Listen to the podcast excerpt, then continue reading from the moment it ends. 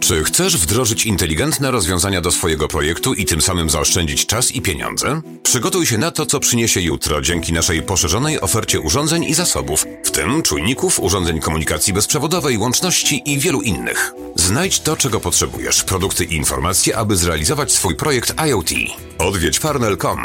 Jesteśmy autoryzowanym dostawcą produktów elektronicznych i przemysłowych, mówimy po polsku i jesteśmy sponsorem tego odcinka. Dobrych podcastowych wrażeń od Farnel Polska. To jest 142 odcinek podcastu Porozmawiajmy IT, w którym z moim gościem rozmawiam o Skills Gap, czyli o rynku pracy w IT. Przypominam, że w poprzednim odcinku rozmawiałem o Microsoft Surface dla firm IT. Wszystkie linki oraz transkrypcję dzisiejszej rozmowy znajdziesz pod adresem porozmawiajmyit.pl łamane na 142. Ocena lub recenzja podcastu w Twojej aplikacji jest bardzo cenna, więc nie zapomnij poświęcić na to kilka minut. Sponsorem podcastu jest firma Aptention, wiodący polski twórca produktów cyfrowych i wydajnych, skalowalnych aplikacji. Zerknij na ich portfolio na aptention.com łamane na portfolio. Sponsorem dzisiejszego odcinka jest również platforma rekrutacyjna Solid Jobs. Jeśli szukasz pracy w IT, koniecznie odwiedź adres solid.jobs. Znajdziesz tam tylko oferty pracy z widełkami wynagrodzeń. Jeśli aktualnie nie myślisz o znalezieniu nowej pracy, to koniecznie zapisz się na Job Alert. Otrzymasz regularnie wiadomości e-mail z zestawieniem ofert, które mogą Cię zainteresować. Jeśli w swojej pracy nadal korzystasz z SVN, to koniecznie odwiedź Solid Jobs. Dzisiejszy odcinek powstał we współpracy z firmą Callstack, liderem developmentu w technologiach React i React Native, które to technologie współtworzy wraz z Facebookiem.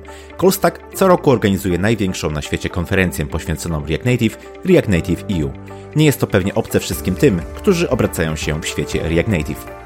To, że Callstack jest świetnym miejscem do pracy, świadczy chociażby zaangażowanie firmy w środowisko open source czy program R&D, który pozwala rozwijać na pełny etat własne projekty zatrudnionych deweloperów. Na chwilę obecną Callstack szuka mid i senior deweloperów React i React Native do pracy w innowacyjnych i zaawansowanych projektach. Firma dba o rozwój pracowników, oferując budżet na realizację własnych pomysłów. Możesz nad nimi pracować zamiast pracy w projekcie klienta. Brzmi naprawdę dobrze. Więcej informacji znajdziesz na stronie Callstacka w zakładce Careers oraz w dedykowanych podstronach, do których linki znajdziesz w notatce do tego odcinka podcastu. Ja się nazywam Krzysztof Kępiński, a moją misją jest poszerzanie horyzontów ludzi z branży IT. Środkiem do tego jest m.in. ten podcast. Zostając patronem na platformie Patronite, możesz mi w tym pomóc już dziś. Wejdź na porozmawiajmy.it.pl łamane na wspieram i sprawdź szczegóły. Jednocześnie bardzo dziękuję moim obecnym patronom. A teraz życzę Ci już miłego słuchania. Odpalamy. Cześć, mój dzisiejszy gość to Head of Business Development w CodeCool, międzynarodowej firmie kształcącej i dostarczającej specjalistów IT. Zarządza działem sprzedaży i jest odpowiedzialny za relacje z partnerami oraz kształtowanie nowych możliwości biznesowych. Certyfikowany analityk biznesowy i project manager, prywatnie student programu Executive MBA, szczęśliwy partner i ojciec, pasjonat sztuk walki, wciąż łudzący się, że wróci do formy kolarskiej, którą reprezentował jeszcze przed narodzinami pierwszego dziecka, choć może być to trudne, bo obecnie spodziewa się kolejnej pociechy. Moim waszym gościem jest Tomasz Czechowski. Cześć Tomku, bardzo miło mi gościcie w podcaście. Cześć Krzysztof, bardzo mi miło, witam Ciebie, witam Twoich słuchaczy. No i już z góry Ci gratuluję tej kolejnej pociechy, bo to e, świetny czas przed Tobą wobec tego. Tak, bardzo dziękuję. Czas na pewno pełny wyzwań, ale bardzo się cieszymy z tego, że będziemy mieć kolejne dziecko. Także w czerwcu, dokładnie 23, czyli w Dzień Ojca, Super. mamy wstępnie zaplanowany termin. Miejmy nadzieję, że, że wszystko będzie w porządku. Trzymam wobec tego kciuki. E, a dzisiaj będę chciał z Tobą porozmawiać o czymś takim, co enigmatycznie nazywa się Skills Gap. Na pewno będziemy chcieli to dzisiaj wyjaśnić.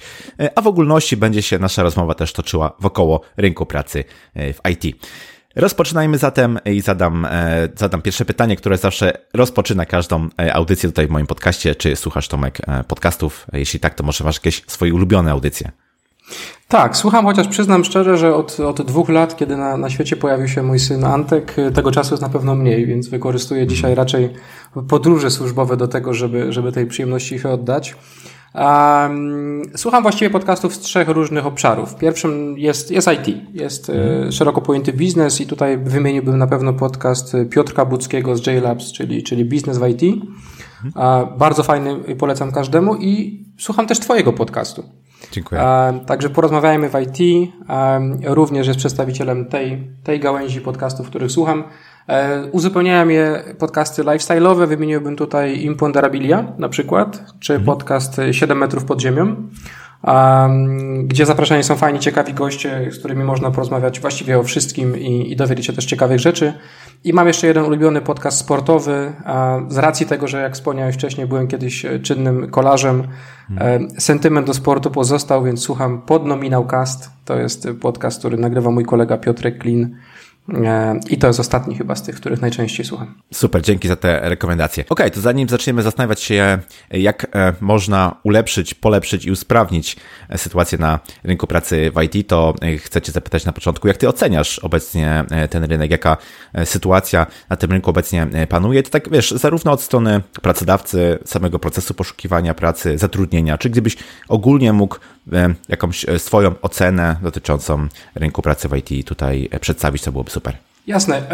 Sytuacja jest bardzo wymagająca. E, jest, jest na pewno trudna, e, nie zmienia się od lat. To jest trochę niepokojące. Natomiast oczywiście z drugiej strony e, ten rynek się całkowicie rozwija. To jest rynek, który nieustannie się rozwija, idzie do przodu i z perspektywy pracodawcy oczywiście możemy mówić o, o pewnej luce kompetencyjnej, którą na rynku mamy. Jest bardzo trudno pozyskać właściwe osoby na, do zatrudnienia do projektów. Natomiast z drugiej strony E, jest to rynek na tyle przyszłościowy, że właściwie dzisiaj otwiera tak wiele szans, że każdy, kto myślał o tym, aby na tym rynku się znaleźć, e, właściwie w krótszym bądź dłuższym okresie czasu może taki switch kompetencyjny zrobić i, i na ten rynek wejść. Um, luki na pewno dotyczą e, obszarów wielu, natomiast pocieszające jest to, że, że są one obecne na całym świecie. To nie jest tylko kłopot polski, to nie jest kłopot czy wyzwanie europejskie. Na całym świecie brakuje specjalistów. Więc dla tych, którzy na tym rynku pracują lub którzy chcą w ten rynek wejść, to na pewno dobra informacja, bo tej pracy nigdy nie braknie. Dla tych natomiast, którzy poszukują specjalistów, informacja nie najlepsza, dlatego że rynki nie nadążają za kształceniem odpowiedniej kadry, dlatego też e, pracodawcy szukają różnego rodzaju alternatyw, o których pewnie później porozmawiamy. No właśnie, ja akurat mam okazję obserwować obydwie perspektywy, bo no, sam jak gdyby też zmieniam pracę co jakiś czas i zazwyczaj w tych projektach pomagam w rekrutacji e, właśnie głównie programistów, więc widzę, mam okazję obserwować te, e, te dwie strony medalu. No i tak jak powiedziałeś, no doskonale widać, że bardzo trudno jest znaleźć doświadczonych, wykwalifikowanych ekspertów. Po prostu oni bardzo rzadko, albo wręcz nigdy, można powiedzieć, szukają aktywnie obecnie e, pracy. Mm, no i różni pracodawcy starają się sobie poradzić z tym, z tym problemem. Ogólnie obserwujemy coś takiego, że te mm, standardy e, rekrutacji no, dążą do tego, żeby jednak ją przyspieszać, prawda? To można powiedzieć jest e, niezbędnym krokiem, no ale z drugiej strony podnosi nam ryzyko tego, że zrekrutujemy osobę, która nie do końca będzie e, właściwa i gdyby ten proces mógł być dłuższy, to być może e, ta osoba e, jednak nie byłaby przyjęta. No i tutaj na ratunek właśnie wchodzą te inne metody radzenia sobie z taką sytuacją, czyli reskilling i upskilling. Chciałbym Cię zapytać, na czym te dwa podejścia polegają i jak one sprawdzają się ogólnie w IT? No przede wszystkim ja chciałbym też zwrócić uwagę na fakt, że faktycznie dzisiaj rynek e, ma pewne wyzwanie przed sobą, które jest związane z tym, co, o czym wspomniałeś, czyli z jakością i długością trwania samego procesu rekrutacji, bo z jednej strony e, szczególnie ten okres pandemiczny pokazał, że trudno jest formując rekrutację jako rekrutację online, e, być w 100% pewnym tego, że kandydat, którego znaleźliśmy i zatrudniliśmy, jest tym właściwym, ponieważ no, poznajemy go jakby nie było dopiero na pokładzie, dopiero w tej wersji już e, pracownika zatrudnionego. Z drugiej strony nie było trochę wyjścia, a z trzeciej strony wydłużanie tego procesu kolejne etapy, które pozwalają na to, aby tego kandydata lepiej poznać, e, paradoksalnie pewnie doprowadzają na końcu do tego, że, że ten kandydat nie będzie dostępny. Mhm. Dziś mamy też pewien kłopot, z którym się wszyscy na rynku borykamy. Ja również przyznam, jak, jak szukamy osób e, do zatrudnienia w naszej organizacji, to też widzimy ten sam E, ten samo wezwanie, e, to jest fakt, że wszyscy szukają dokładnie tych samych ludzi i dokładnie w tym samym miejscu. Mhm. Najczęściej między innymi na takich portalach społecznościowych jak LinkedIn, które, które zostały też stworzone do tego, żeby się dzielić e, rekomendacjami i obserwować sieci kompetencje, sieci kompetencje i poszczególnych kandydatów. Mhm. Organizacje natomiast dzisiaj są w takim momencie, w którym z jednej strony mają ciągłą, właściwie niekończącą się lukę po stronie rekrutacji, z drugiej strony mają zasoby, które już w firmie są zatrudnione, które chciałyby nowych wyzwań, e, które chciałyby się na przykład rozwijać w konkretnym kierunku. I jeśli pytasz mnie o projekty upskilling i reskilling, to ewidentnie widać dwa typy projektów. Jednym jest typowy reskilling, czyli rekwalifikacja zawodowa, czyli mówimy o sytuacji, w której ktoś na przykład nie pracujący w dziale IT chciałby w tym dziale IT się znaleźć i pracodawcy szukają dzisiaj sposobów i metod na to, w jaki sposób zapewnić komuś, kto reprezentuje zupełnie inny obszar, dostęp do wiedzy, do narzędzi, do E, takiego procesu, który e, połączy jakby dwie strony medalu. Z jednej strony ta osoba będzie pracować dla tej organizacji, a z drugiej strony już będzie ten pracodawca zapewniał jej przyszłą ścieżkę, wyposażając ją jakby w takie narzędzia, które pozwolą na to, żeby e, danej wiedzy nabyć i, i daną osobą się finalnie na koniec tego projektu stać. E, I drugim projektem jest e, projekt upskillingowy, czyli mówimy o sytuacji, w której na przykład ktoś jest już w IT, pracuje w tym departamencie, natomiast chciałby zmienić swoją rolę. Ja podaję najczęściej taki przykład, który jest e, bardzo częsty, czyli na przykład jesteśmy testerem i chcielibyśmy stać się programistą. Pracujemy jako Scrum Master, chcielibyśmy zostać project managerem, na przykład. To są projekty również wymagające. Jeden i drugi łączy kilka kilka wyzwań, kilka ograniczeń. E, po pierwsze, problem związany z dostępnością, z czasem, który można poświęcić na taką naukę. To jest e, wyzwanie, przed którym organizacje zawsze stoją, muszą znaleźć odpowiedź na pytanie i my jako Code Club staramy się tę odpowiedź im pomóc znaleźć. Jak powinna ta osoba podejść do tego procesu nauki? Czy powinna się uczyć z nami na pełen etat, jednocześnie przez jakiś czas nie pracując? Czy powinna poświęcić połowę tego etatu, uczyć się weekendami, wieczorami i tak dosyć skomplikowane projekty, w których y, paradoksalnie tak naprawdę kluczowe jest to, kto jest kim na wejściu, co mhm. potrafi, jakie ma kompetencje i kim ma się stać na wyjściu takiego projektu, czyli jaki obszar kompetencyjny należy dostarczyć, czego ta osoba może się nauczyć. No i później oczywiście określenie tej, tej dostępności czasowej. Te dwie składowe na koniec wpływają na okres trwania tego projektu czy potencjalne koszty. Natomiast ja e, zachęcam bardzo mocno każdą organizację, która zauważa, że ma niekończący się kłopot z rekrutacjami, polegający na tym, że ciężko jest znaleźć odpowiednich kandydatów, a jeśli już ich znajdziemy, ciężko lub jeszcze ciężej jest ich zatrzymać na, na pokładzie, mhm. E, aby zastanowiły się nad tym, czy paradoksalnie te, e, te kompetencje, te osoby, których poszukują, nie są już w organizacji. Mhm. I na koniec chciałbym jeszcze wspomnieć o tym, że um, ci ludzie, których zatrudniliśmy lata temu, byli najlepsi. Oni wygrali kiedyś rekrutację, którą organizowaliśmy. Dodatkowo posiadają wiedzę domenową, znają organizację, znają procesy, znają relacje interpersonalne. To jest wiedza, której często zdobywa się latami. I w momencie, w którym jesteśmy w stanie takim, takim wybranym kandydatom zapewnić e, nową ścieżkę, właściwie nie ma tutaj skutków ubocznych. I my, jako pracodawca, Jesteśmy postrzegani bardzo profesjonalnie. Ktoś dostaje nową szansę, czuje się doceniony, rozwija się w organizacji, zostaje w niej po prostu dłużej. Jednocześnie, jako ten pozytywny skutek uboczny, tak trochę w cudzysłowie to ujmijmy, redukujemy sobie tę lukę po stronie rekrutowania nowych kandydatów. Także e, sytuacja win-win na pewno e, i dziś na pewno alternatywa dla typowych rekrutacji, które obserwujemy na rynku. Hmm. Bardzo ciekawe i takie odświeżające. E, zwrócenie uwagi na to, co już mamy, e, jako pewna e, alternatywa i właśnie mm, do mnie bardzo trafia to, co powiedziałeś, że zatrudniliśmy już osoby, które w jakiś sposób przeszły pewną, pewną weryfikację, które przez wiele lat nasiąknęły tą wiedzą, która jest często ważniejsza niż, niż te umiejętności takie techniczne, więc dlaczego by nie wykorzystać w jakiś sposób tego, co już mamy, żeby poradzić sobie z tym problemem. Więc Podsumowując, jako takie pierwsze podejście, e, które powiedziałeś, jest najczęściej obecnie stosowane, ale z racji na to, że wszyscy szukają e, w tych samych e, miejscach, no to może być tam duża konkurencja, czyli po prostu otwarcie się na rynek pracy. Drugie podejście pod tytułem zwrócenie uwagi na to, co już mamy i być może pewne przeformułowanie czy przedefiniowanie właściwie odpowiedzialności tych, tych osób. No i myślę sobie, że jest też jeszcze alternatywa, czy też trzecie podejście w postaci próby zmniejszenia zapotrzebowania. E, I tutaj myślę głównie o automatyzacji, o mm, no-code, low-code, o tych podejściach, o których się teraz e, trochę e, słyszy, czy też próbie takiego szybszego, bardziej dostępnego kształcenia nowych osób. Czy któraś z tych, z tych metod, tutaj myślę głównie właśnie o tej automatyzacji, kształceniu, low-code, no-code, jest według Ciebie lepsza? Na pewno tak. Na pewno tak. Jak gdybym miał stawiać jako, jako doradca, jako konsultant, który też na tym rynku od jakiegoś czasu pracuje, więc zbieram na co dzień tak naprawdę opinie organizacji czy, czy menadżerów, na pewno postawiłbym na automatyzację procesów i i języki typu no-code, low-code. E, my w CodeCool proponujemy taką specjalizację związaną z usługami Microsoftu. Mówimy dokładnie o, o tak zwanym Power Platform, Power Apps, Power BI. E, to, są, to jest ścieżka specjalizacji dla kogoś, kto chce widzieć szybko efekty swojej pracy. E, gotowe komponenty łączone fragmentami kodu, który jest troszkę mniej skomplikowany, natomiast na koniec dnia tak naprawdę dowożące efekty, o których nam chodzi.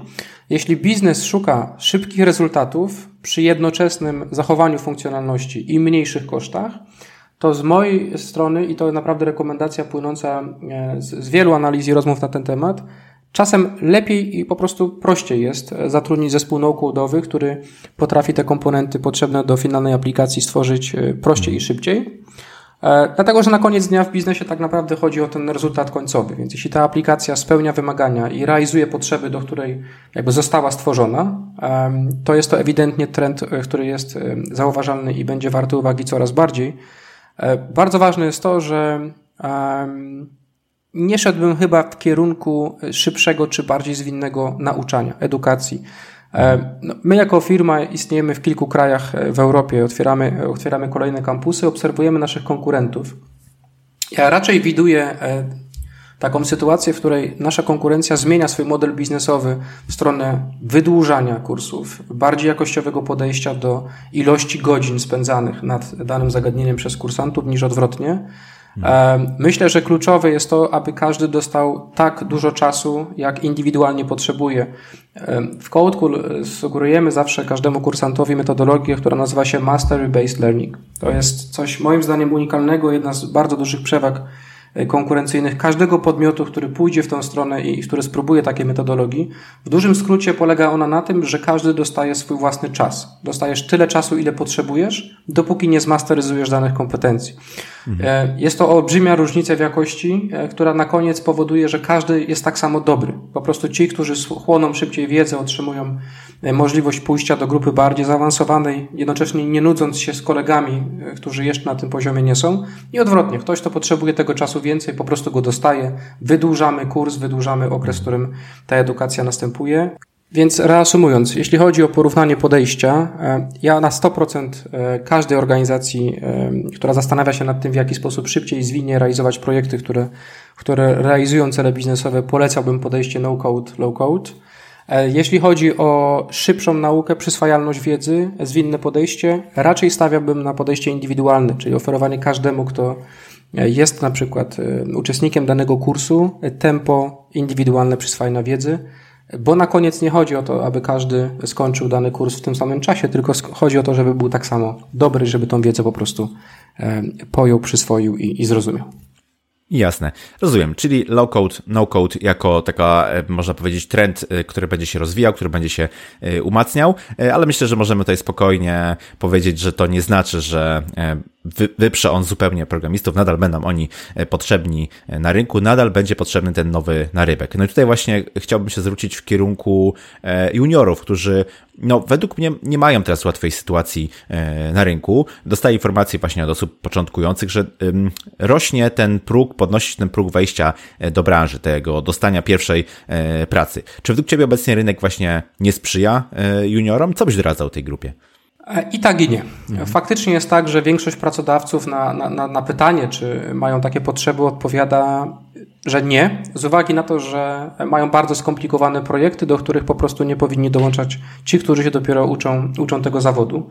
Z drugiej strony e, rezultaty, które osiągamy jako firma trochę temu przeczą, dlatego że CodeCool od 2014 roku e, wykształcił prawie 1500 osób. 98% tej grupy, czyli można że przyjąć, że wszyscy znaleźli pracę w zawodzie, czyli stali się junior deweloperami, którzy trafili na rynek i podjęli swoją pierwszą pracę.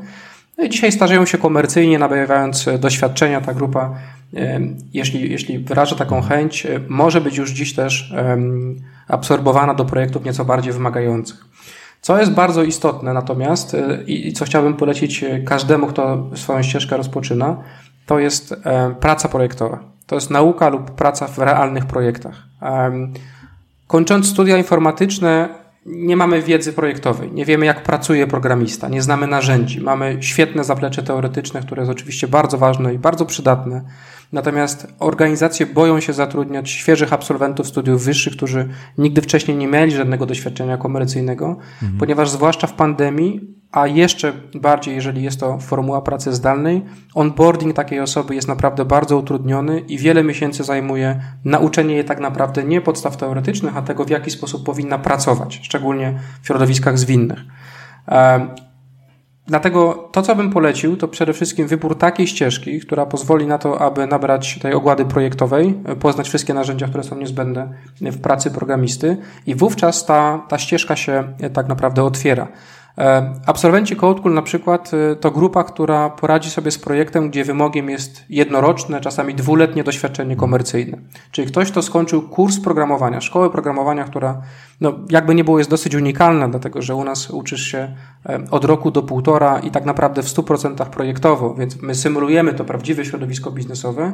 Jest ta osoba w stanie jako świeży absolwent, nawet jeśli nigdy nie miała styczności z programowaniem przed tym kursem, mhm. wejść w realny projekt w ciągu tygodnia czy dwóch odnaleźć się w tym, co będzie czy jego zadaniem i, i po prostu rozpocząć swoją pracę. Um, Dzisiaj też jest tak, że junior juniorowi nierówny i, każdy, kto chce pójść w tą stronę, wybiera bardzo różne inicjatywy. Mamy kursantów, którzy kończyli studia wyższe informatyczne, mamy kursantów, którzy korzystali z różnego innego rodzaju ścieżek edukacyjnych, natomiast zawsze spotykali się z pewną ścianą na rynku pracy, która związana była z brakiem kompetencji komercyjnych, z brakiem kompetencji pracy w zespole, e, który, który tworzy oprogramowanie. Więc odpowiadając na pytanie, czy sytuacja dla juniorów jest dziś trudna, e, na pewno tak, na pewno tych ofert pracy jest mniej, na pewno konkurencja jest olbrzymia, więc doradzałbym też świadomy wybór ścieżek e, kompetencyjnych. Ofert pracy dziś na rynku najwięcej mamy na pewno związanych z Javą, natomiast ja paradoksalnie jako, jako, jako nowy programista, który rozpoczyna swoją karierę, szedłem zupełnie inną ścieżką. Dlaczego? Dlatego, że będziemy mieli mniejszą konkurencję w postaci liczby aplikujących, po prostu. Najwięcej ofert pracy to jednocześnie największa liczba aplikujących, bo każdy widzi ten trend, więc każdy uczy się takiej e, specjalizacji. Prędzej czy później jako deweloper i tak będziemy mogli wybrać ścieżkę, e, która będzie nam najbardziej odpowiadała. Ja raczej bym zaczął od wyboru e, ścieżek nieco bardziej niszowych, Myślę, że też warto myśleć e, na temat e, swojej przyszłości w kontekście machine learning, w kontekście sztucznej inteligencji. Tutaj Python wydaje się najbardziej odpowiednim językiem, od którego warto zacząć, tym bardziej, że jest też najprostszy. Więc e, rynek pracy dla juniorów jest specyficzny, natomiast jeśli ktoś ma realne oczekiwania finansowe, bo to też jest pewne wyzwanie, jeśli ktoś jest przygotowany projektowo do wejścia na ten rynek, bez najmniejszego problemu pracę w tym zawodzie otrzyma. Super, dzięki za te praktyczne wskazówki. Myślę sobie, że takim e, innym jeszcze źródłem nowych osób w IT są osoby, które się przebranżawiają. I ten trend obecnie też narasta. Widzimy, że coraz więcej osób, e, no być może w wyniku też pandemii, w wyniku tego, jak wyglądają zarobki dla osób doświadczonych w branży, jest w jakiś sposób zachęcanych do tego, żeby faktycznie spróbować swoich sił w tej e, branży.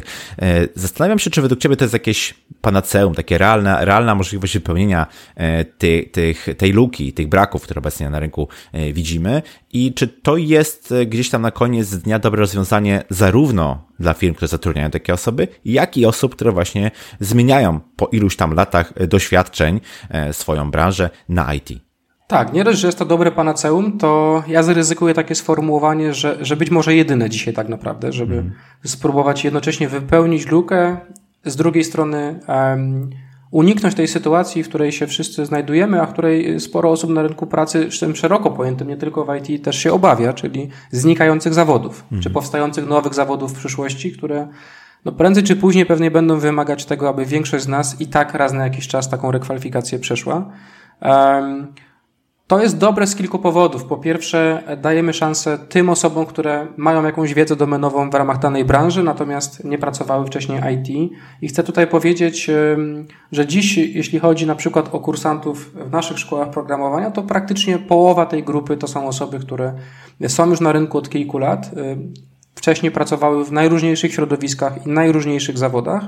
Natomiast odpowiednie dopasowanie takiej osoby do pracodawcy, czyli na przykład kogoś, kto pracował w banku, załóżmy, jako analityk kredytowy przez 10 czy 15 lat, i teraz staje się deweloperem, może przynieść naprawdę rewelacyjne rezultaty, właśnie z uwagi na to, że te osoby znają tę organizację, znają specyfikę tej pracy, mają wiedzę domenową o procesach, które paradoksalnie później jako deweloperowi mogą się bardzo przydać w zrozumieniu tego, nad czym pracuje, jeżeli na przykład tworzy jakieś aplikacje czy systemy bankowe. Osoby, które się rekwalifikują w ramach danej branży, znają też odbiorców usług, czyli na przykład doskonale rozpoznają personę klienta. Mhm. Mogą dzięki temu e, być skuteczniejsi w tworzeniu aplikacji pod kątem e, customers experience na przykład, czy e, user design, user experience i tak dalej, i tak dalej. Świetny wybór, ja bym na pewno na to stawiał. Zagrożeń wielkich nie ma, poza tym te osoby prezentują swoją postawą, z uwagi na to, że najczęściej jednak są to osoby 30-40 e, plus, mhm. bardzo porządne i bardzo zaangażowane podejście do swojej pracy. E, są zaangażowani, są etyczni, e, wiedzą jak się pracuje w dużych organizacjach, mają swoje prywatne zobowiązania, które powodują, że podchodzą do pracy po prostu poważniej mhm. i najczęściej są lojalnymi pracownikami, którzy zostają w organizacjach tak długo, jak jest wszystko, jak wszystko jest w porządku i tak długo, jak są te dwie strony z tej współpracy zadowolone. Zgadza się, ja mam bardzo, bardzo podobne e, obserwacje. E, ale zastanawiam się, czy te problemy, o których tutaj rozmawiamy, czy je można, czy nimi można tylko i wyłącznie obciążyć, czy zrzucić e, gdzieś tam na pracowników i na taki, a nie inny rynek, czy też być może te firmy, które są no, trochę ofiarami tego, tego rynku, można powiedzieć w tej chwili, nie przykładają trochę ręki do problemu. To znaczy, być może poprzez swoje zaniedbania, poprzez niewystarczającą inwestycję, na przykład w rozwój kompetencji cyfrowych, technicznych wśród obecnych pracowników, to też nie przykładają właśnie trochę, nie dokładają tutaj do tego e, problemu i być może mogłyby w stanie e, przeciwdziałać temu w jakiś e, sposób, angażując się bardziej chociażby w te projekty reskillingowe, upskillingowe, o których tutaj powiedziałeś. Jak ty tutaj widzisz tą sytuację? Na pewno tak, na pewno to świetnie diagnozujesz. Ja, zgodzę się w 100% z tym, że transformacja cyfrowa tak naprawdę zaskoczyła bardzo wiele branż Dzisiaj technologia jest obecna praktycznie w każdej branży. Mhm. Mamy partnerów z branży budowlanej i partnerów, którzy się od razu kojarzą z IT. Więc e, bardzo ciężko dzisiaj znaleźć taką branżę, w, którym, e, w której te technologie nie są, nie są wszechobecne i, i będzie pewnie się to tylko i wyłącznie pogłębiać. Organizacje idące w stronę e, dostosowywania swoich usług pod kątem technologicznym czy zapewniania kolejnych systemów i aplikacji zapomniały o jednym, e, o tym, że należy jako organizacja do tego być przygotowanym i, i faktycznie rozwijać kompetencje cyfrowe nie tylko wśród pracowników e, czy, czy współpracowników, ale także wśród kadry menedżerskiej. Mhm. E, ja jako taką ciekawostkę dodam, że swego czasu u nas w firmie otrzymaliśmy projekt, który naprawdę z przyjemnością zrealizowaliśmy, którym było przeszkolenie z podstaw programowania członków zarządu banku. Hmm. Gratulacje dla, dla tej organizacji za, za pewne świadome podejście i, i menadżerowie po prostu poprosili nas o, takie, o taki projekt, aby lepiej rozumieć to, o czym rozmawiają ze swoimi e, ludźmi, o czym, o czym w organizacji się, e, się mówi.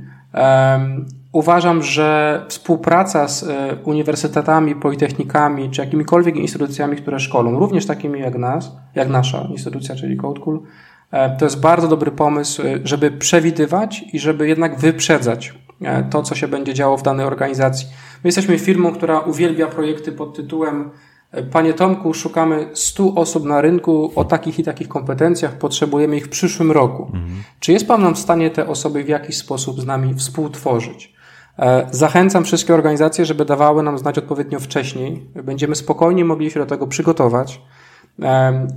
Przeszkolimy kadrę, która jest już w organizacji, nie tylko w w tej części technologicznej, ale też właśnie e, z obszarów e, wokół technologicznych, obszarów miękkich również. Mhm. Natomiast możemy też e, pójść w stronę takiego już typowego, szytego na miarę projektu, w którym na przykład znajdujemy daną grupę osób, która dzisiaj jest na rynku i szkolimy pod dokładne potrzeby tego pracodawcy. Ta grupa wie oczywiście, że robimy to pod kątem danej organizacji i że później do tej organizacji trafi, jeśli będzie miała na to ochotę. Ale tak, organizacje powinny brać większą odpowiedzialność za to, czy rozwijają się wystarczająco szybko, czy kompetencje cyfrowe są odpowiednio rozumiane przez całą kadrę, włączając tą management.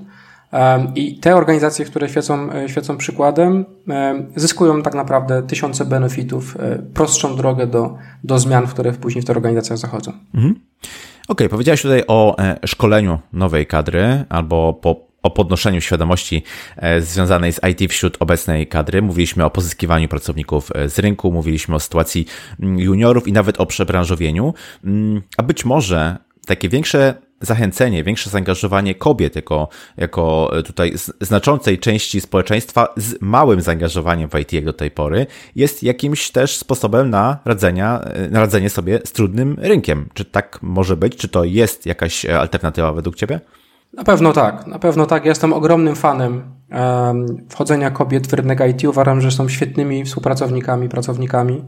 E, po pierwsze, dlatego, że są bardzo dokładne, bardzo rzetelne, um, mają o wiele, wiele bogatszą wyobraźnię niż, niż um, męska część tego rynku i zachęcam każdą panią do tego, żeby się nad taką ścieżką zastanawiała.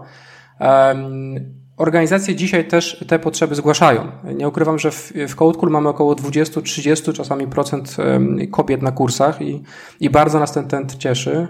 Będziemy też w przyszłym roku notabene proponować pewnego rodzaju wsparcie e, dla na przykład kobiet samotnie wychowujących dzieci, kobiet w okresie ciąży, czyli też w takich okresach, w których mhm. czasami jest jakaś przerwa tej pracy zawodowej i, i być może jest szansa na to, żeby pomyśleć o, o, o zmianach.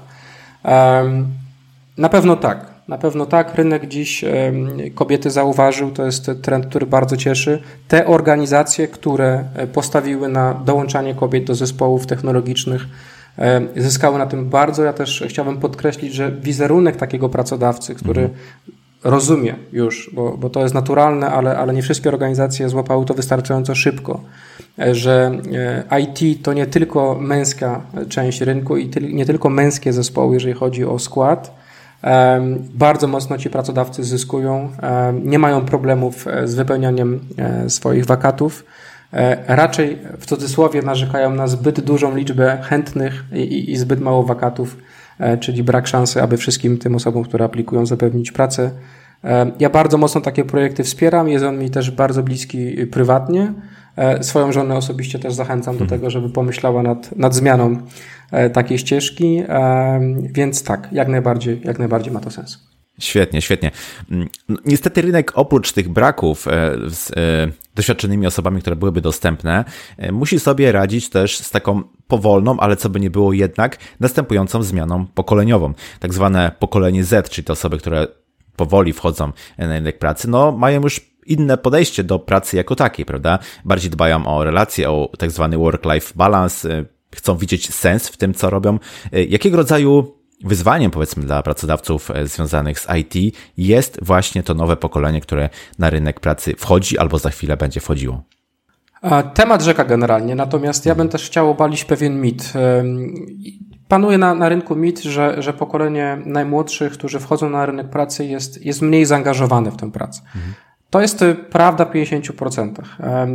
Ja osobiście mam też e, współpracownice, które są ode mnie 10 lat młodsze na przykład i są to świetni ludzie, którzy są bardzo zaangażowani w swoją pracę pod warunkiem, że przedmiot zaangażowania, czyli obowiązki, to jaką pracę wykonują, w jaki sposób do niej podchodzą, e, licują z tym, czego by oczekiwały. Mhm. E, z kierunkiem rozwoju, z ambicjami, z tym, w którym kierunku chcą zmierzać.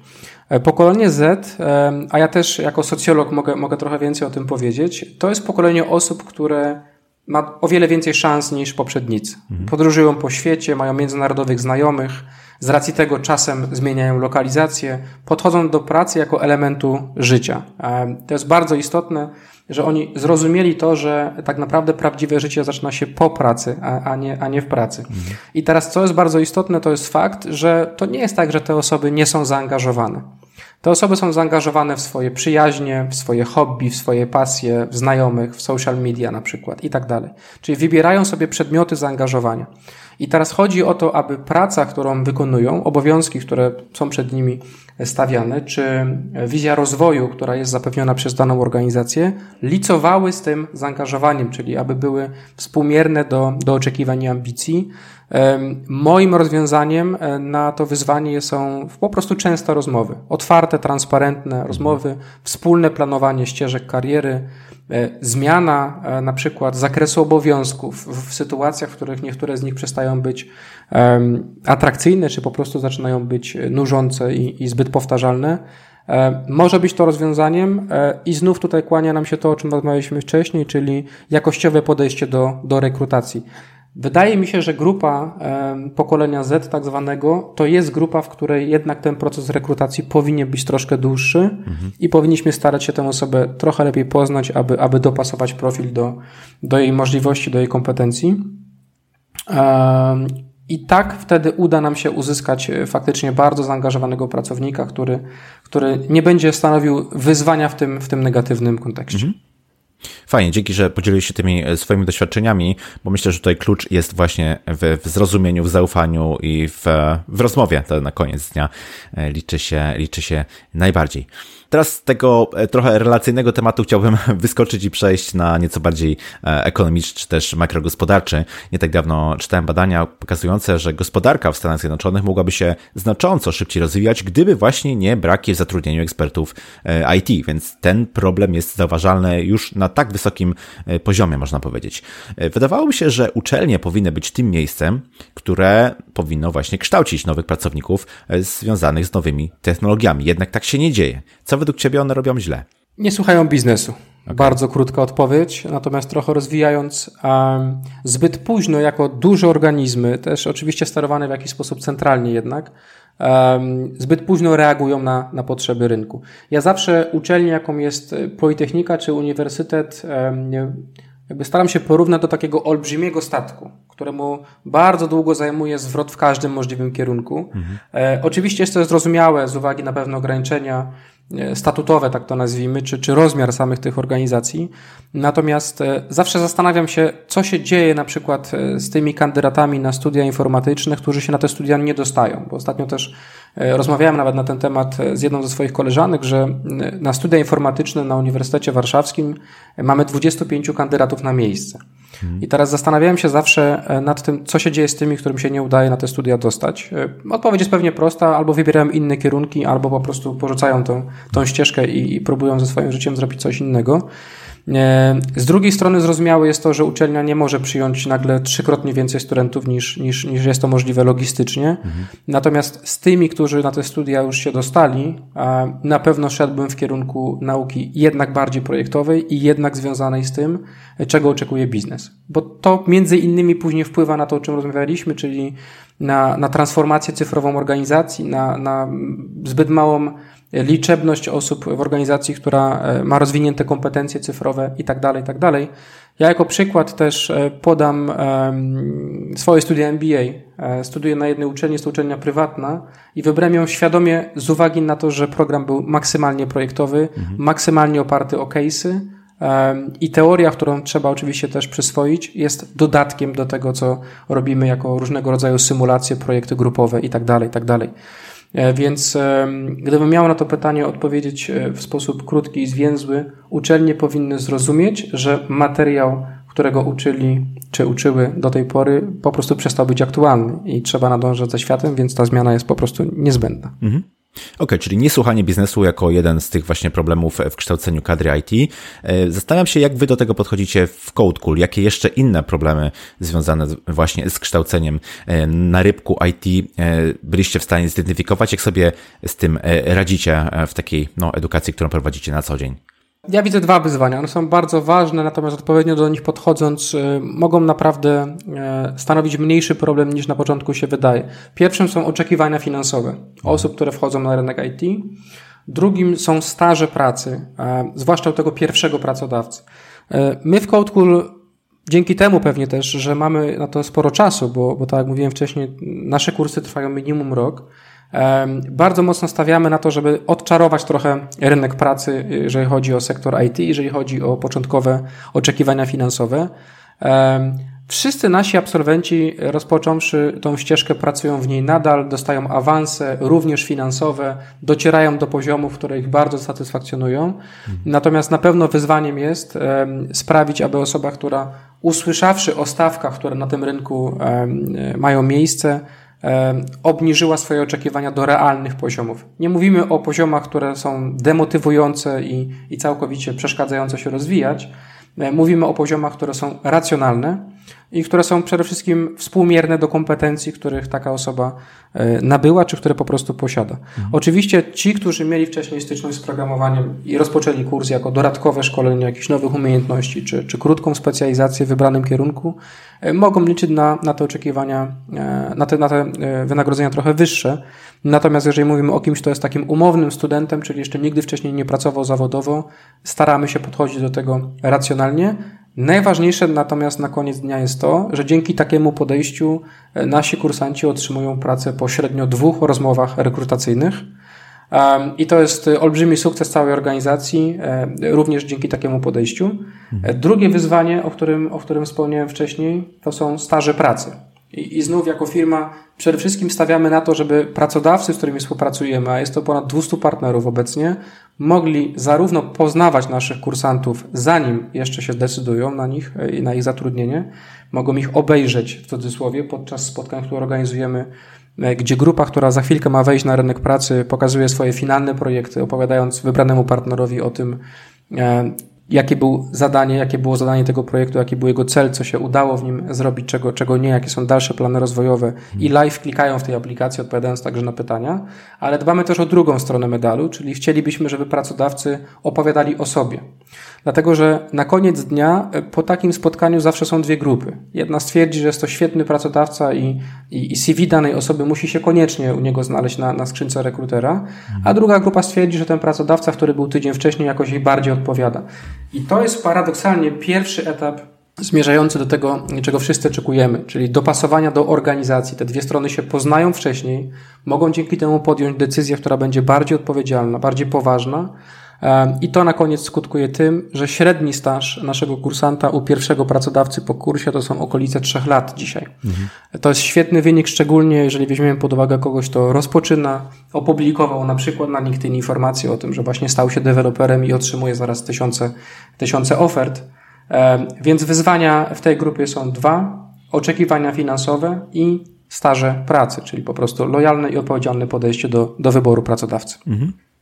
Świetnie. I myślę sobie, że zanim taki staż może się wydarzyć, albo zanim takie zatrudnienie może się wydarzyć, no to mimo wszystko jednak trzeba nabrać pewnych e, umiejętności. Zgadzam się absolutnie, że takie podejście projektowe jest najskuteczniejsze, że mimo wszystko e, nauka poprzez robienie, zwłaszcza w IT, jest e, najskuteczniejsza. Mm, ale chciałbym Cię teraz szerzej, jak gdyby spytać o to, jakie metody nauczania są w Twojej opinii właśnie w tej branży e, skuteczne. Jak można zdecydować, która metoda będzie dla mnie najlepsza, którą wybrać? Czyli tak trochę gdybyś zdradził od tego właśnie z tej strony warsztatu, uczenia, edukacji e, w, w IT, jakie metody się sprawdzają, a które nie do końca? Przede wszystkim dopasowane indywidualnie. Są oczywiście grupy osób, które mają podobne preferencje, podobny sposób nauki. E, da się wtedy z tych grup stworzyć zespoły, które będą, będą się uczyć bardzo podobnie. Natomiast my w Code stawiamy na, na, na kilka, e, kilka rzeczy. Pierwsza to non-doing tak zwane. To może się wydawać dosyć, dosyć śmieszne, natomiast Zwłaszcza na początku, kiedy chcielibyśmy, aby każdy nauczył się samodzielnego pozyskiwania informacji, e, nie odpowiadamy na pytania, które się pojawiają tak od ręki. Staramy się, aby każdy spróbował najpierw poszukać tej informacji sam, aby później zapytał swoich kolegów, aby później cały zespół próbował pogłowić się nad danym problemem i jeśli faktycznie nie udało się tej odpowiedzi znaleźć, to dopiero wówczas E, nasi kursanci przychodzą do, e, do mentorów, czyli po prostu seniorów, którzy są bardzo doświadczeni komercyjnie i, i teraz przekazują wiedzę. Dlaczego to jest ważne? Dlatego, że później u tego pracodawcy będzie dokładnie tak samo. Czyli taki junior będzie zadawał mniej pytań, będzie więcej e, odpowiedzi znajdować samodzielnie i dzięki temu będzie rzadziej do swojego seniora przychodzić z problemami, z którymi tak naprawdę paradoksalnie mógłby poradzić sobie sam, tylko trzeba go nauczyć szukania informacji. Mhm. Po drugie, my jesteśmy dosyć specyficznym środowiskiem, dlatego że nasza platforma e-learningowa, nasz e, system, z którego e, korzystamy, aby przekazywać e, wiedzę również teoretyczną, jest w jakiejś części otwartym środowiskiem, czyli nasi kursanci mogą to z nami współtworzyć. Mogą dodawać materiały, mogą zamieszczać linki do kolejnych miejsc, w których znaleźli uzupełnienie na przykład danego obszaru. I to jest też fajny pomysł na to, aby po pierwsze dać im narzędzia do tego, aby poczuli, że są współautorami narzędzia, z którego się będą uczyć kolejne grupy, a po drugie, żeby wzajemnie sobie pomagali, bo praca wzajemna w projekcie jest, jest kluczowa, więc na trzecim miejscu na pewno bym wskazał pracę projektową. To, o czym mówiliśmy, Myślę, że pierwszy miesiąc tego kursu to jest taki okres, w którym e, pracujemy troszkę indywidualnie, potem łączymy się w pary. Natomiast później przez cały okres tego kursu pracujemy w tak naprawdę realnych zespołach, które mają pełen skład, są przedstawiciele frontendu, są backendowcy, jest jakiś Scrum Master, jest mentor, który się wciela w rolę czy project managera, czy product ownera i tak dalej, i tak dalej. Są to pełne zespoły, które pracują nad danym rozwiązaniem, e, co na koniec sprawia, że po pierwsze e, te zespoły współtworząc się w trakcie tego kursu dogrywają się między sobą i na koniec, jeśli dany pracodawca potrzebuje na przykład całego zespołu, to jest on gotowy, nie trzeba się zastanawiać, jak ten zespół będzie ze sobą współpracował. Znikają wszystkie ryzyka spowodowane tym, że dobieramy kandydatów z różnych części rynku i nie do końca jeszcze wiemy, jak ze sobą będą współgrać. Tutaj tego ryzyka nie ma. Jak ten zespół miał się dograć, to, to się to udało. Jak, jak mieli się pokłócić między sobą, to też już dawno mają ten etap za sobą. Bardzo ważne jest to, że dobieramy na początku e, te zespoły odgórnie, ale potem dajemy tym osobom możliwość łączenia się w zespoły samodzielnie, bez naszej ingerencji. I ostatnie narzędzie, to jest narzędzie, jakim jest symulowanie realnego środowiska biznesowego. Mhm. Czyli my bardzo często w tych projektach doprowadzamy do sytuacji, które później będą mieć miejsce w tym prawdziwym biznesie. Na przykład, załóżmy, podam taki przykład, wymiany jakiejś części zespołu. Jest zespół sześcioosobowy, nagle wskakują do projektu trzy zupełnie nowe osoby, których wcześniej nie znaliśmy. E, dlaczego my to w taki sposób symulujemy? Dlatego, że w realnym biznesie zdarzają się sytuacje typu odejście pracy, L4, zmiana e, projektu i wtedy od razu widać, czy na przykład dokumentacja, którą dany zespół stworzył jest na tyle jakościowa, aby te nowe osoby odnalazły się w tym, co trzeba zrobić, czy być może są jakieś braki i, i nagle jest wielki chaos w tym projekcie. Bardzo mocno stawiamy także na, na, na język angielski, który jest dzisiaj oczywiście must have w tej branży Cały kurs, komunikacja wewnętrzna, nasz system e, edukacyjny to, to język angielski jako, jako wiodący. E, bez tego języka e, tego kursu się najprawdopodobniej skończyć nie da. Jeśli ktoś ma pewne braki, to oczywiście mamy też odpowiednio dużo czasu, żeby nad tym językiem popracować. I czasem właśnie e, takie sytuacje, o których wspomniałem, czyli, czyli symulowane e, zmiany składu, e, kończą się na przykład tym, że do tego składu dołącza kolega z Węgier, z Rumunii czy z Austrii, mhm. czyli z krajów, w których też jesteśmy fizycznie. I to są symulowane oczywiście sytuacje, ale, ale powodujące na koniec to, że te osoby się odnajdują w tych realnych case'ach, które są przed nimi. Rozumiem. E, położyłeś tutaj bardzo duży nacisk na praktykę i myślę, że jak najbardziej e, słusznie, ale myślę sobie, że te umiejętności techniczne to jest jedno, ale nie wiem, czy się ze mną zgodzisz, ale coraz bardziej w branży zyskują również na znaczeniu tak zwane umiejętności miękkie, soft skills. Niektórzy mówią o tym, e, o tych umiejętnościach jako power skills. Różnie się to nazywa, ale obszar jest gdyby ten, ten sam. No, ma to swoje bardzo mocne uzasadnienie w tym chociażby, że pracujemy w grupach obecnie, prawda? Musimy się komunikować na co dzień, musimy się wzajemnie rozumieć, musimy być dla siebie w jakiś sposób e, wsparciem, aby móc zrealizować zadania, które zostały nam e, przydzielone. Mm, czy te braki w umiejętnościach, te skills gap tytułowe, o których tutaj rozmawiamy, to według Ciebie też jest e, brak właśnie związany z umiejętnościami miękkimi w IT? Czy one tam w ogóle są potrzebne według Ciebie? Myślę, że dzisiaj są niezbędne. Te czasy, w których mamy stereotypowego dewelopera, który, który siedzi samodzielnie w mitycznej już piwnicy, z nikim nie rozmawia i koduje, na pewno minęły. Co więcej, e, czasem brak rozwiniętych kompetencji miękkich e, powoduje, że trudniej znaleźć pracę nawet tym, którzy są fenomenalni technicznie. Mhm. Widzieliśmy to wielokrotnie. E, myślę, że zdrowy balans jednego i drugiego jest tutaj na, na, na rynku najbardziej pożądany. My poznając danego kursanta, który rozpoczyna kurs, dosyć szybko przekonujemy się o pewnych obszarach, nad którymi warto byłoby popracować. Są oczywiście bardziej otwarci, są bardziej introwertyczni kursanci, są osoby, które mają na przykład kłopot z pewnością siebie, obawiają się prezentowania publicznego, e, czy na przykład nie potrafią e, wytłumaczyć e, jakichś zagadnień technologicznych danej aplikacji osobie nietechnicznej i tak dalej. Jest tych obszarów bardzo wiele. E, natomiast mamy na, na, na pokładzie również osoby, które przez cały kurs organizując e, warsztaty, spotkania, indywidualne konsultacje pracują nad tymi obszarami. Mamy też wsparcie zewnętrznego dostawcy, który nam pomaga w trudniejszych sytuacjach. Wszystko po to, aby na koniec stworzyć osobę, która świetnie się komunikuje, jest team playerem, nie boi się spotkania, które będzie w języku angielskim, nie boi się prezentacji przed klientem, nie boi się opowiadać o tym e, transparentnie, z czym ma kłopot, dawać feedback, komunikować się w zespole, mhm. rozwiązywać konflikty i, i tysiące innych obszarów. E, dzisiaj soft skills są minimum tak samo istotne jak, e, jak umiejętności techniczne, co więcej, ja zaryzykuję sformułowanie, że tych technicznych umiejętności nauczyć się jest prościej po prostu. Hmm. Tak.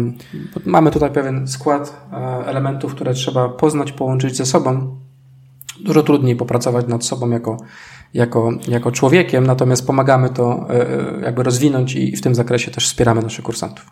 Hmm. Tak, zgadzam się absolutnie. Te umiejętności zyskują na znaczeniu, będą pewnie jeszcze bardziej e, pożądane i tak jak powiedziałeś, umiejętności technicznych e, pewnie prościej jest się e, nauczyć. Mm, czy mamy tutaj skład kilku różnych rzeczy, które muszą zaistnieć, żeby osoba pojawiła się na rynku pracy i żeby gdzieś tam odnosiła jakieś kolejne sukcesy. To jest faktycznie złożenie tych umiejętności twardych, umie tych umiejętności miękkich, znajomość języka i tak dalej, i tak dalej. Mamy też problem chociażby w kształceniu odpowiedniej ilości e, osób i ciągle rosnące zapotrzebowanie. E, czy według Ciebie te ciągłe różnice e, w popycie i podaży, jaka, jakie obecnie panują na rynku pracy w IT, będą się nadal utrzymywały w następnych latach? Czy ten rozdziew będzie się jeszcze pogłębiał, czy też gdzieś tam widać światełko w tunelu i te różne trendy, o których powiedzieliśmy, mają szansę chociażby minimalnie zniwelować ten problem? Jak Ty widzisz przyszłość właśnie w kontekście rynku pracy w IT? Ja nie jestem wielkim optymistą, jeśli chodzi o zmniejszanie się tej luki, mówiąc zupełnie otwarcie. Mhm. Pamiętam, że kilka lat temu, to był chyba 2015 rok, słyszałem o tym, że na rynku IT w Polsce brakuje 50 tysięcy deweloperów, a na rynku europejskim około miliona takich osób. Czytając raporty, e, kiedy przygotowywałem się do swojego wystąpienia na Internet Beta w tym roku, zauważyłem, że te luki są większe.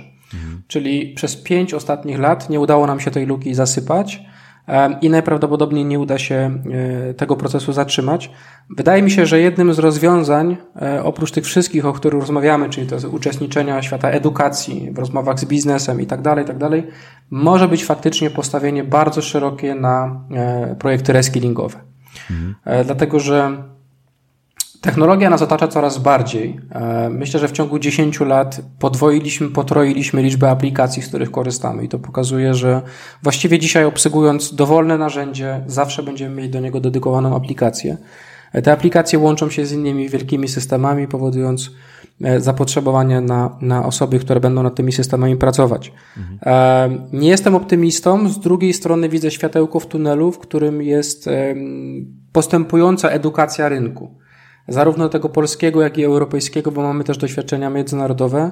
Edukacja rynku polegająca na tym, że kluczowi e, menedżerowie, ci, którzy podejmują decyzje w organizacjach, zaczynają rozumieć, że taka tradycyjna ścieżka, jaką było wykształcenie technicznie zdobyte na uniwersytecie, nie jest jedyną ścieżką słuszną do tego, aby otrzymać odpowiedniego kandydata do, do stanowiska, na które, na które te firmy rekrutują. Więc otwarcie się organizacji na zatrudnianie osób, które pochodzą z zupełnie innych środowisk, natomiast wykorzystują szansę, jaką jest ta rekwalifikacja zawodowa, e, może spowodować, że tę lukę będziemy przynajmniej w stanie zatrzymać lub być może długofalowo zmniejszyć. Mhm. Ja dodam, że z mojego prywatnego doświadczenia jestem przekonany, że czasem lepiej jest zatrudnić kogoś, kto faktycznie zobaczył w tej zmianie szansę, więc postawił wszystko na jedną kartę i przez rok czy półtora całkowicie wyłączył się ze swojego życia, właściwie nie, móc podjąć, nie, nie mogąc podjąć innej pracy zawodowej, ucząc się na pełen etat, mm, ponieważ jeżeli ktoś zastanawia się nad taką e, osobą i zastanawia się nad jej motywacją i zaangażowaniem, to właściwie tym procesem nawet udowodniła najwyższy poziom tego zaangażowania. E, I często może być to rozwiązanie panaceum też na te wyzwania, o których rozmawialiśmy w kontekście pokolenia Z. Jeżeli w danej organizacji e, wiele razy w jakiś sposób sparzyliśmy się na procesie związanym z osobą, która rozpoczyna swoją ścieżkę kariery, może po prostu jesteśmy organizacją, która stawia na inne e, atrybuty i powinniśmy dać szansę komuś, kto, kto chciał się rekwalifikować, dlatego że ta osoba podążała ścieżką, która jest najżmudniejsza, najtrudniejsza e, i pewnie też najbardziej kosztowna, jeżeli chodzi o czas i, wysiłek w to włożony. Natomiast wówczas nad motywacją chyba zastanawiać się już nie trzeba. Świetnie, dziękuję Ci za podzielenie się swoimi e, doświadczeniami. Tomasz Czechowski był dzisiaj moim gościem, a przyglądaliśmy się sytuacji na rynku pracy w IT. Tomku, bardzo Ci dziękuję za poświęcony czas za tą rozmowę. Bardzo Ci dziękuję, Krzysztof. To była naprawdę przyjemność, także bardzo dziękuję. Cieszę się bardzo. Na końcu zapytam Cię jeszcze, gdzie Cię można znaleźć w internecie, gdzie można się z Tobą skontaktować. Można mnie znaleźć na, na LinkedIn. Jest to, jest to profil w 100% otwarty. Każdy, każdy może znaleźć tam numer telefonu do mnie, czy adres e-mail, czy nawet umówić się na spotkanie, bo, bo link do Calendly ze slotami, które są dostępne, też jest, też jest tam zamieszczony. Możecie mnie też znaleźć na, na stronie businesscode.com, czyli naszej biznesowej odnodze, gdzie jako reprezentant firmy będę mógł odpowiedzieć na Wasze, na wasze zapytania. Więc e, zachęcam do kontaktu, zachęcam do e, rozmów na temat tego, w jaki sposób poradzić sobie ze swoimi wyzwaniami, bo mam wrażenie, że większość z tych wyzwań już, e, już widzieliśmy, słyszeliśmy i pracujemy z niektórymi firmami nad tym, żeby te wyzwania w jakiś sposób pokonać. Także zachęcam do kontaktu, zapraszam. Świetnie, oczywiście wszystkie linki będą w dodatce do odcinka. Jak zawsze, Topku z mojej strony, bardzo Ci dziękuję jeszcze raz za rozmowę. Do usłyszenia. Cześć. Dziękuję, do usłyszenia, cześć. I to na tyle z tego, co przygotowałem dla Ciebie na dzisiaj.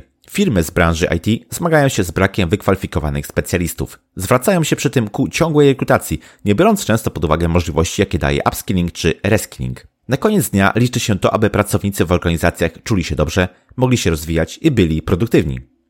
A jeśli mowa o produktywności, to testuję ostatnio urządzenia Microsoft Surface dla profesjonalistów i jestem pozytywnie zaskoczony, jak bardzo położono w nich nacisk na ten właśnie aspekt. Większość urządzeń z tej linii ma możliwość pracy w kilku trybach, co wpasowuje się dobrze w charakter pracy ludzi z IT. Do czytania dokumentacji czy oglądania kursów świetnie nadaje się tryb tabletu. Do codziennej pracy, przykładowo z kodem, możliwość podłączenia monitorów zewnętrznych lub tryb laptopa. Wraz z dotykowym ekranem doskonale sprawdza się rysik pióro Microsoft Surface Pen – wszystko to stwarza idealny ekosystem do podnoszenia produktywności pracy w naszej branży. Jeśli ten odcinek był dla Ciebie interesujący i przydatny, oddzielcie proszę recenzją, ocenę lub komentarze w social mediach. Jeśli masz jakieś pytania, pisz śmiało na krzysztofmałpa.porozmawiajmy.it.pl Zapraszam też do moich mediów społecznościowych. Ja się nazywam Krzysztof Kępiński, a to był odcinek podcastu Porozmawiajmy IT o Skills Gap, czyli o rynku pracy w IT. Zapraszam do kolejnego odcinka już za tydzień. Cześć!